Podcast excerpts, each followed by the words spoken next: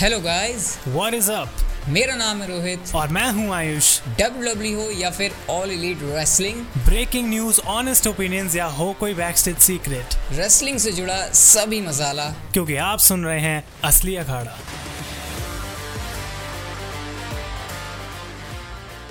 तो guys welcome है आपका एक बार फिर से असली अखाड़ा के एक और नए एपिसोड में। भाई सुनो, थोड़ा हमें भड़कना मत, क्योंकि हमको पता है एपिसोड्स इतने ज़्यादा फ्रीक्वेंटली नहीं आ रहे। जैसे पहले आया करते थे, थोड़े से इश्यूज़ चल रहे हैं, लेकिन हाँ हम बैक टू नॉर्मल आने की कोशिश कर रहे हैं। और अभी अभी गया Survivor Series pay per view हर बार आपको पता है, हमारा जो है, एक डेडिकेटेड एपिसोड आता है, जहाँ पर हम पूरे पेपर व्यू के बारे में बात करते हैं, क्या सारी चीज़ें थी, क्योंकि आपको पता है वीडियोज़ के अंदर ज़्यादा डिटेल में नहीं जा सकते। तो जो बड़े वाले फ़ैन हैं फैंस हैं डब्ल्यू डब्ल्यू के लिए, या फिर रेसलिंग के, उनके लिए एपिसोड होता है। हर मैच के बारे में बात करेंगे, हर मैच को रेट करेंगे। और और अगर आप कुछ हमको सजेशन देना चाहते हो तो भाई आप यूट्यूब वीडियोज़ के कॉमेंट में कर सकते हो, जो भी आपको अगला एपिसोड आप हमसे डिमांड करना चाह रहे हो, या फिर ट्विटर के ऊपर आप लोग हैश असली अखाड़ा भी यूज़ करोगे ना तो अब से हम लोग ट्विटर के ऊपर भी आप लोगों के जो सवाल हैं, वो देखने वाले हैं। हो सकता है वहाँ से हम चीज़ें पिक करें। असली अखाड़ा है तो भाई मैं अकेला तो हूँगा नहीं। आयुष भी हमारे साथ है तो भाई आयुष आपको भी वेलकम है एपिसोड के अंदर। थैंक यू रोहित और सबसे पहले मैं ये बोलना चाहूँगा गाइज़ कि जैसा रोहित कह रहा है भाई, हम कोशिश कर रहे हैं कि रेगुलरली एपिसोड्स लेकर आएँ। तो ट्विटर पे या फिर यूट्यूब पे हैश टैग असली अखाड़ा लिख के आप टॉपिक्स रेकमेंड कर सकते हैं। आज हम बात करेंगे सर्वाइवर सीरीज़ की, जो कि रोहित मुझे लगता है कि लोग एक्सपेक्ट कर रहे थे कि बहुत अच्छा होगा, लेकिन शायद पेपर व्यू जो है उतना अच्छा नहीं था। और जिस तरीके से मतलब पूरे शो में रॉक के बारे में बोला गया कि रॉक रॉक रॉक और उसके बाद नो रॉक। तो आई थिंक वो एक छोटी सी डिसअपॉइंटमेंट थी जो लोगों की बनी। लेकिन ऑब्वियसली गाइज़ हम यहाँ पे सारे मैचेस को रेट करेंगे, हम कहीं भाग नहीं रहे हैं यहाँ पे। तो रोहित भाई स्टार्ट करते हैं। सबसे पहले मैं यही पूछना चाहता हूँ कि क्या थाट्स हैं ओवरऑल इस शो के बारे में? मतलब क्या एक्सपेक्टेशंस थी या फिर उस पर डिलीवर हुआ? क्या सीन है? देखो, ये बात तो बिल्कुल ऑब्वियस ही है। जैसी एक्सपेक्टेशन होती है हमारी सर्वाइवर सीरीज़ जैसे पेपर व्यू से मतलब डब्ल्यू डब्ल्यू के टॉप चार पेपर व्यू के अंदर सर्वाइवर सीरीज़ आता है। भाई, वैसी वाइब तो यहाँ पर बिल्कुल भी नहीं आई, क्योंकि ब्रांड सुपरमेसी की वो जो आग है ना, वो किसी भी सुपरस्टार के अंदर मुझे दिखी नहीं। और जब एक्सपेक्टेशन रॉक की लगा के रखी हो और भाई तुम्हारे रॉक आए नहीं तो फिर मतलब क्या ही तुम उम्मीद रखोगे पेपर व्यू से? आई डोंट थिंक कि मतलब कोई रूमर था ऐसा जो कि शो से पहले बता रहा था कि रॉक आने वाले हैं, लेकिन रोहित पेपर व्यू के बाद ज़रूर डेव मेल्जर ने बात बोली है कि रॉक तो भाई इस समय यूएस में है भी नहीं यूरोप में शूटिंग कर रहे हैं तो पॉसिबल भी नहीं था और कभी बुकड भी नहीं थे रॉक के शो में आने के लिए। लेकिन तब भी मतलब ये जो टीज करी गई ना आई थिंक रेटिंग में जाने से पहले इसी के बारे में उनको बात कर लेनी चाहिए फटाफट कि क्या था भाई ये पूरे अंडे वाला सीन क्योंकि मुझे तो शो देखने के बाद ऐसा लग रहा है कि ना ये बस मार्केटिंग करनी थी रेड नोटिस की और विंस मिकमैन को खूब सारे पैसे दिए गए थे तो इस वजह से उन्होंने स्टोरी लाइन प्ले आउट करी है। क्योंकि लोग आई थिंक अभी भी सोच रहे हैं क्या रॉ में रॉक आ सकते हैं? अब वो भी सोचा जा रहा है। आ, नहीं नहीं नहीं नहीं। देखो ये अंडे वाली जो स्टोरी लाइन है वो कहीं ना कहीं रिलेटेड तो है द रॉक से। आ, ये मेरे को ये नहीं लगता कि वो सीधा सिर्फ़ रेड नोटिस को प्रमोट करने के लिए था क्योंकि इस वाली स्टोरी लाइन को डब्ल्यू डब्ल्यू फॉलो भी करने वाली है। और रोमन रेंस और विंस मैन की मीटिंग हुई थी बीच में अंडा रखा हुआ था वो रॉक ने भिजवाया था। तो आयुष मुझे तो यही लग रहा है कि ये शुरुआत है Roman Reigns and the Rock की। कहीं मैं तो अंडा चुराया किसने? पॉल हेमन ने? रॉक ने? आ, अब इस बात का जवाब हमको शायद अभी हम रॉ से पहले एपिसोड रिकॉर्ड कर रहे हैं या तो हमारे सामने रॉ हो चुकी होगी आपके सामने तो अब तक आपको पता लग गया होगा। लेकिन अभी इस पॉइंट पर तो यार इसके ऊपर दिमाग कम ही लगाएँ तो वो सही रहेगा क्योंकि यहाँ पर सारी बातें मेरे ख्याल से हवा में तीर मारने जैसी होंगी। बिल्कुल। तो हम स्टार्ट करते हैं रोहित यहाँ पे और चलते हैं अपने किक ऑफ़ मैच से। Intercontinental champion Nakamura against Damian Priest I think कि ये मैच अच्छा था और मैंने अपनी वीडियो में भी यही बात बोली थी कि भाई क्राउड ना शायद धीरे धीरे आ रहा था अभी शो में तो लोग उतने इंटरेस्टेड नहीं लग रहे थे मुझे इस मैच में।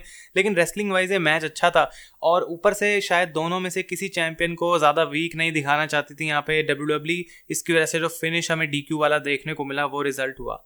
सही बताऊँ तो यार मेरी एक्सपेक्टेशन इस मैच से ज़्यादा थी और मैंने तो ये भी बोला था अपनी प्रिडिक्शन वीडियो के अंदर कि शायद सर्वाइवर सीरीज़ का ये सबसे बेस्ट रेसलिंग वाइज मैच हो सकता है। तो जब कोई चीज़ एक्सपेक्टेशन के ऊपर नहीं होती ना तो ऐसा मज़ा सा नहीं आता, लेकिन फिर भी ठीक ठाक इन्होंने काम किया। वैसे मेरी रेटिंग ना इसके लिए ज़्यादा होती, मैं पाँच में से शायद इसको ज़्यादा देता, लेकिन क्योंकि मेरी एक्सपेक्टेशन ज़्यादा थी तो भाई मेरी रेटिंग यहाँ पर इसमें से तीन रहेगी और जो मैच का फिनिश था, वो मुझे सही बताऊँ तो ज़्यादा कोई खास पसंद नहीं आया। तो भाई तेरी रेटिंग का इसके मामले में क्या हाल है? मैं भी थ्री के साथ ही जाऊँगा, क्योंकि जैसा मैंने बोला कि ये लोग कोशिश कर रहे थे अच्छा मैच देने की, लेकिन फिर जब वहाँ पे क्राउड कम था, अगर हो सकता है कि यही सेम मैच हमें मेन शो में देखने को मिलता है, जहाँ पे क्राउड काफ़ी अच्छा शोर मचा रहा था तो हो सकता है भाई ये ओवरऑल मैच भी बेटर लगता लेकिन एंडिंग जिस तरीके से करी गई आई थिंक उसके पीछे रीज़न यही था कि दोनों में से किसी चैंपियन को वीक नहीं दिखाना चाहते थे। और Damian Priest I don't know उनको गुस्सा आ गया था बहुत ज़्यादा, लेकिन रेटिंग मेरी तब भी रहेगी भाई थ्री आउट ऑफ़ फाइव ही। आई डोंट थिंक उससे ऊपर हम जा सकते हैं।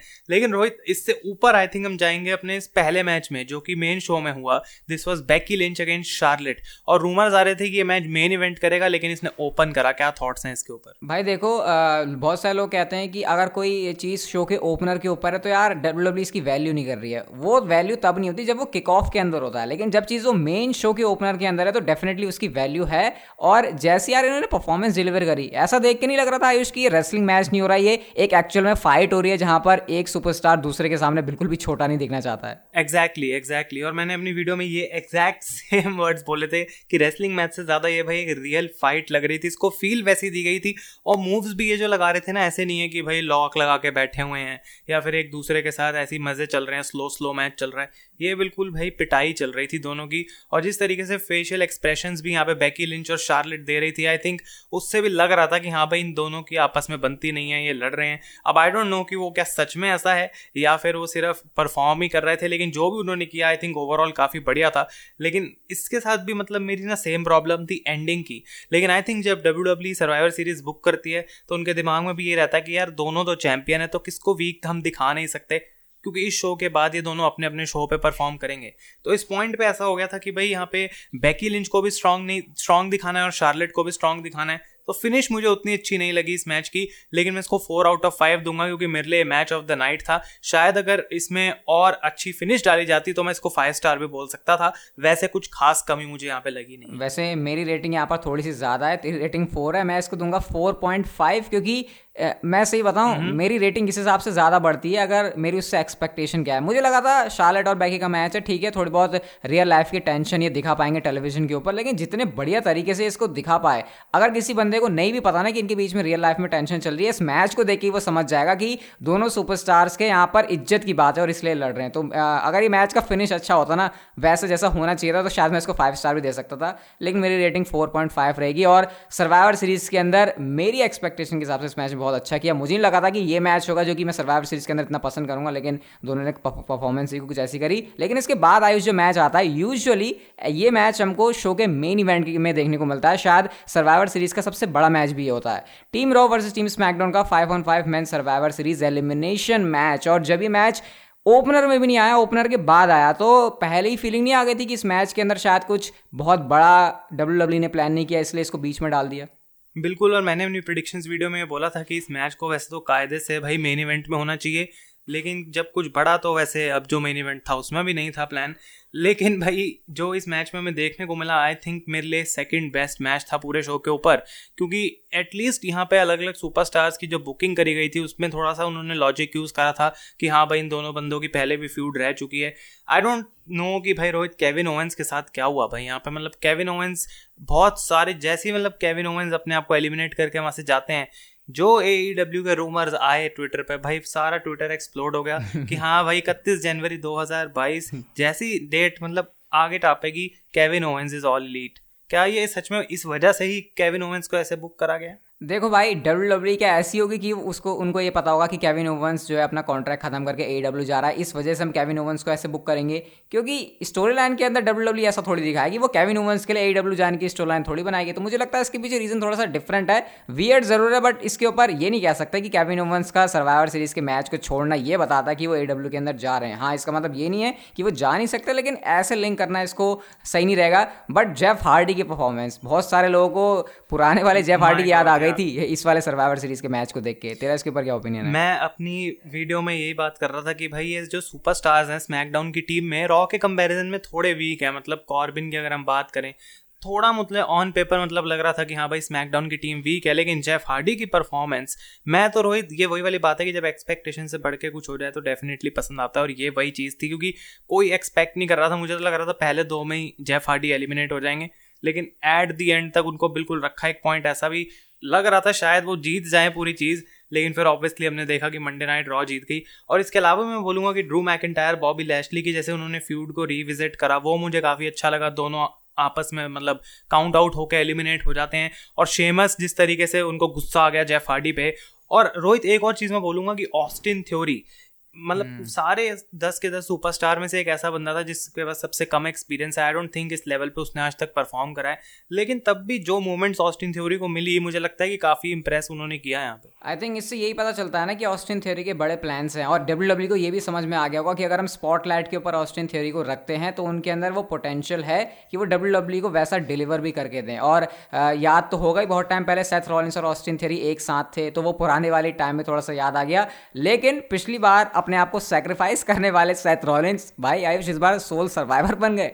या और मैं ये बोलूँगा कि भाई सेथ रॉलिन्स अपनी टीम के लिए मैच भी जीत गए और उसके बाद मंडे नाइट रॉ भी हमेशा सर्वाइवर सीरीज़ में जीतती है तो वो भी एक बार फिर से हमें देखने को मिल गया। लेकिन ओवरऑल मैच की क्वालिटी मुझे काफ़ी अच्छी लगी। इस मैच को भी मैं फोर आउट ऑफ़ फाइव दूँगा। आई डोंट थिंक किसी भी तरीके से शार्लेट वाले मैच से मेरे लिए बढ़िया था, लेकिन इसकी बुकिंग जो है, मेरे को लगता है काफ़ी अच्छे तरीके से करी गई और four out of five Rohit में दूँगा। तेरी रेटिंग क्या रहेगी? मेरी रेटिंग यहाँ पर फोर ज़रूर रहती है लेकिन मैं यहाँ पर थोड़े से नंबर्स काटना चाहूँगा, क्योंकि इस मैच के अंदर वो ब्रांड सुप्रमेसी वाली फील नहीं आई। क्योंकि ऐसा लग रहा था कि सुपरस्टार्स बस लड़ रहे हैं वो जो रॉस मैकडॉन के, के अपनी टीम को जिताने का जोश होता है वो हमको देखने को नहीं मिला और क्योंकि वो एलिमेंट यहाँ पर मिसिंग था तो मैं इसलिए इसको थ्री पॉइंट फाइव दूँगा।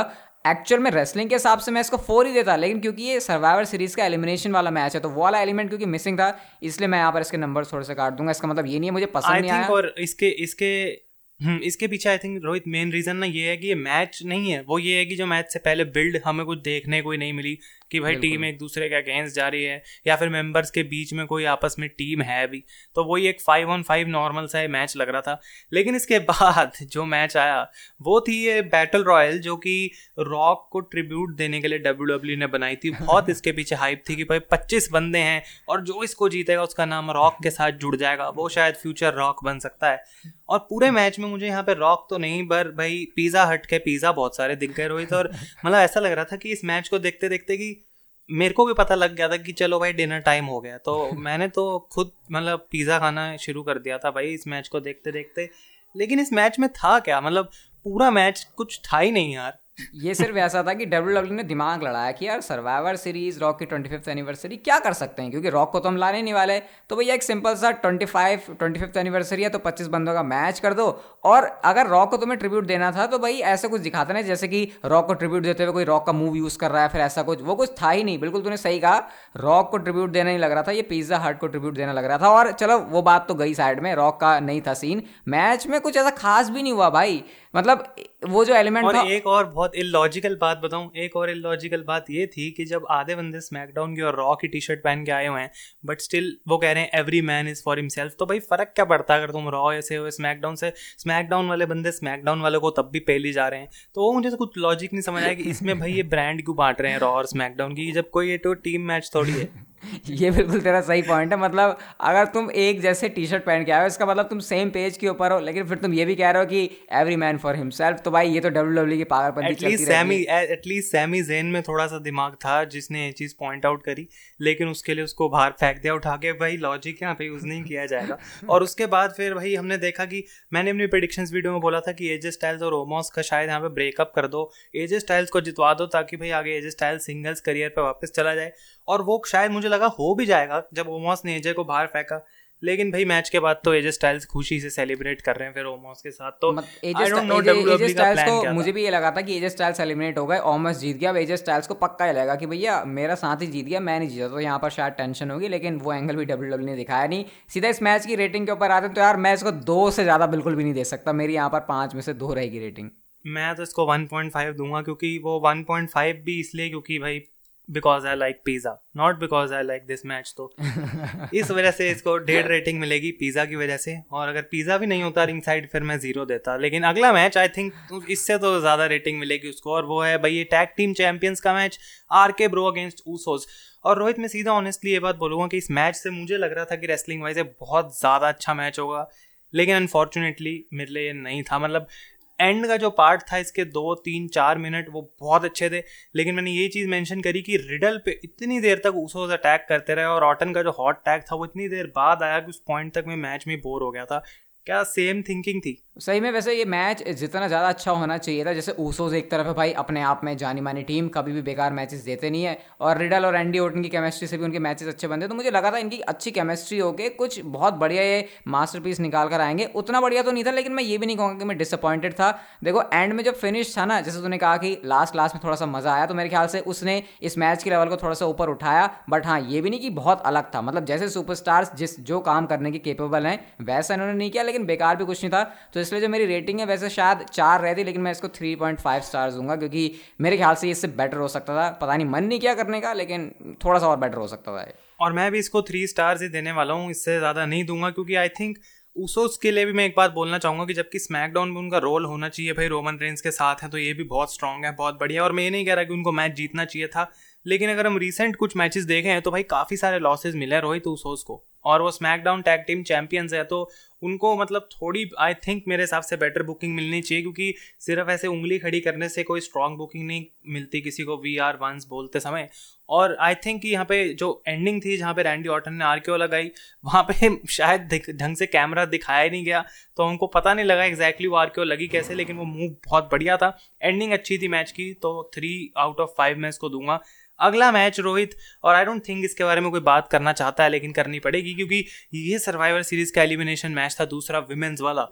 और मैं मतलब सीधा ये बोलूँगा कि भाई रोहित लग ही नहीं रहा था कि यार ये कोई बड़े स्टार्स लड़ रहे हैं आपस में। पूरी मतलब मेरे को तो ये ऐसा लग रहा था कि सब कुछ प्लान है, इतने बॉट्स थे इस मैच के अंदर, मैं क्या बताऊँ? मतलब क्या थॉट्स हैं इसके ऊपर? मैं तो जब भी मैंने पूरा मैच देखा उसके बाद इवन जब मैं चैनल के लिए वीडियो बना रहा था मेरे को मैं ये कंफ्यूज हो गया। मतलब मुझे ये समझ नहीं आ रहा था कि कौन सुपरस्टार किस टीम के अंदर है। क्योंकि सुपरस्टार्स ने जो इस मैच में परफॉर्म किया उन्होंने कुछ ऐसा अलग किया ही नहीं कि मेरे दिमाग में वो चीज़ हिट कर जाए। कुछ ऐसा वाव फैक्टर नहीं था कुछ ऐसे क्लोज फॉल्स नहीं थे। बस हाँ यही टेंशन थी कि वो जब हमने देखा कि बियांका प्लेयर के सामने चार सुपरस्टार्स हैं और वो अकेली हैं और उसके बाद भी उन्होंने मैच को फिनिश किया और वो सोल सर्वाइवर बनी।